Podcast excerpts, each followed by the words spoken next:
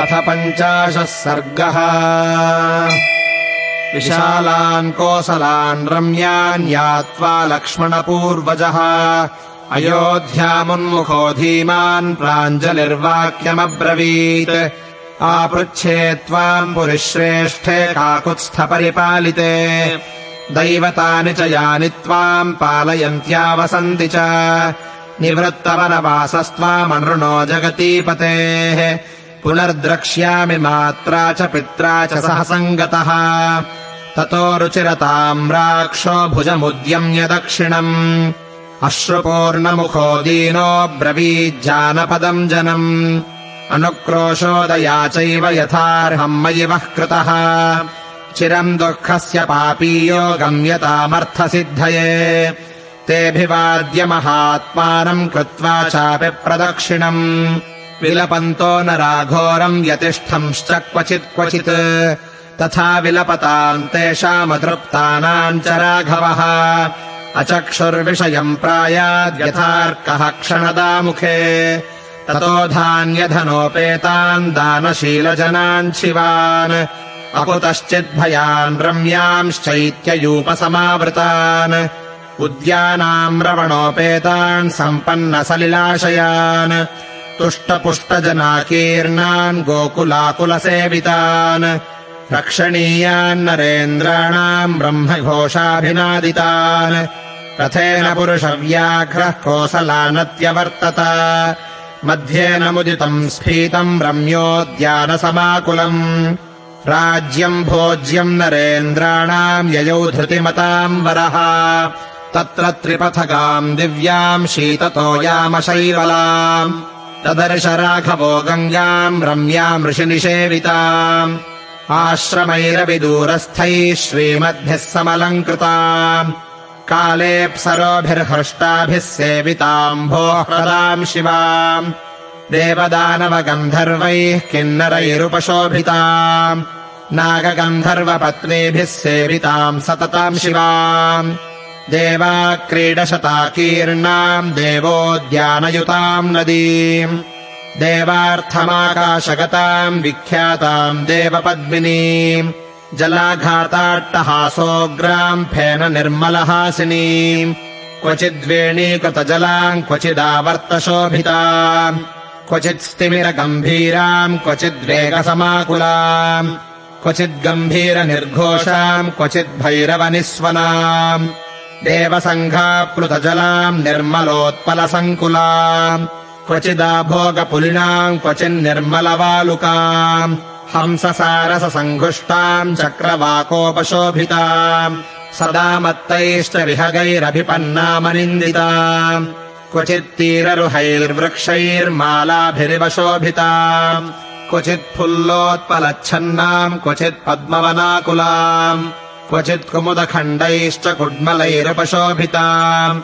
नानापुष्परजोध्वस्ताम् समदामिव च क्वचित् व्यपेतमलसङ्घाताम् मणिनिर्मलदर्शनाम् दिशागजैर्वनगजैर्मत्तैश्च वरवारणैः देवराजोपवाह्यैश्च सन्नादितवनान्तराम् प्रमदामिव यत्नेन भूषिताम् भूषणोत्तमैः फलपुष्पैः किसलयैर्वृताम् गुल्मैर्द्विजैस्तथा विष्णुपादच्युताम् दिव्यामपापाम् पापनाशिनीम् शिंशुमारैश्च नक्रैश्च भुजङ्गैश्च समन्विताम्। शङ्करस्य जटाजूटाद्भ्रष्टाम् सागरतेजसा।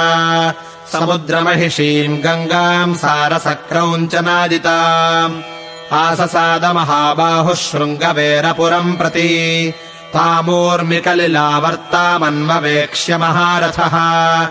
सुमन्त्रमब्रवीत् अविदूरादयम् नद्या बहुपुष्पप्रवालवान्। सुमहानिङ्गुदीवृक्षो वसामोऽत्रैव सारथे। प्रेक्षामि सलिताम् श्रेष्ठाम् सम्मान्यसलिलाम् शिवा देवमानवगन्धर्वमृगपन्नगपक्षिणा लक्ष्मणश्च सुमन्त्रश्च बाढमित्येव राघवम्। उक्त्वा तमिङ्गुदीवृक्षम् तदोपययतुर्हयैः। रामोऽभियायतम् रम्यम् वृक्षमिक्ष्वाकुनन्दनः। रथादवतरद्तस्मात् सभार्यः सह लक्ष्मणः। सुमन्त्रोऽप्यवतीर्याथ मोचयित्वा हयोत्तमान्। वृक्षमूलगतम् राममुपतस्थे कृताञ्जलिः तत्र राजा गुहो नाम रामस्यात्मसमः सखा। निषादजात्यो बलवान् स्थपतिश्चेति विश्रुतः। सश्रुत्वा पुरुषव्याघ्रम् रामम् विषयमागतम्। वृद्धैः परिवृतो मात्यैर्ज्ञातिभिश्चाप्युपागतः। ततो निषादाधिपतिम् दृष्ट्वा दूरादुपस्थितम्। सह सौमित्रिणा रामः समागच्छद्गुहेन सह तमार्तः सम्परिष्वज्य गुहो राघवमब्रवीत्। यथायोध्या तथेदन्ते राम किङ्करवाणिते ईदृशम् हि महाबाहो कः प्राप्स्यत्यतिथिम् प्रियम्। ततो गुणवदन्नाद्यमुपादाय पृथग्विधम्। अर्घ्यम् चोपानयच्छीघ्रम् वाक्यम् चेदमुवाचः। स्वागतम् ते महाबाहो तवेयमखिलामही वयम् प्रेष्या भवान् भर्ता साधुराज्यम् प्रसाधिनः भक्ष्यम् भोज्यम् च पेयम् च लेह्यम् चैतदुपस्थितम्। शयनानि च मुख्यानि वाजिनाम् खादनम् च ते। गुहमेवम् ब्रुवाणम् तु राघवः प्रत्युवाचः। अर्चिताश्चैव हृष्टाश्च भवता सर्वदा वयम्। पद्भ्यामभिगमाच्चैव स्नेहसन्दर्शनेन च भुजाभ्याम् साधुवृत्ताभ्याम् पीडयन् वाक्यमब्रवीत्। दिष्ट्या त्वाम् गुह पश्यामि ह्यरोगम् सह बान्धवैः। अपि ते कुशलम् राष्ट्रे मित्रेषु च वनेषु च। यद्विदम् भवता किञ्चित् प्रीत्या समुपकल्पितम्।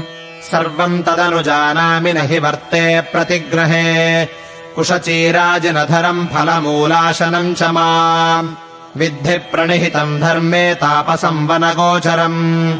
अश्वानाम् खादनेनाहमर्थीनान्येन केनचित्। एतावतात्र भवता भविष्यामि सुपूजितः। एते हि दयिता राज्ञः पितुर्दशरथस्य मे। एतैः सुविहितैरश्वैर्भविष्याम्यहमर्चितः अश्वानाम् प्रतिपानम् च खादनम् चैव सोन्वशात् गुहस्तत्रैव पुरुषाम् स्त्वरितम् दीयतामिति। ततश्चीरोत्तरासङ्गः सन्ध्यामन्वास्य पश्चिमाम्। जलमेवाददे भोज्यम् लक्ष्मणेनाहृतम् स्वयम्। तस्य भूमौ शयानस्य पादौ प्रक्षाल्य लक्ष्मणः। सभार्यस्य ततोऽभ्येत्य तस्थौ वृक्षमुपाश्रितः। गुहोऽपि सह सूतेन सौमित्रिमनुभाषयन् अन्वजाग्रत्ततो राममप्रमत्तो धनुर्धरः। तथा शयानस्य ततो यशस्विनो मनस्विनो दाशरथेर्महात्मनः। अदृष्टदुःखस्य सुखोजितस्य सा तदा व्यतीता सुचिरेण शर्वरी।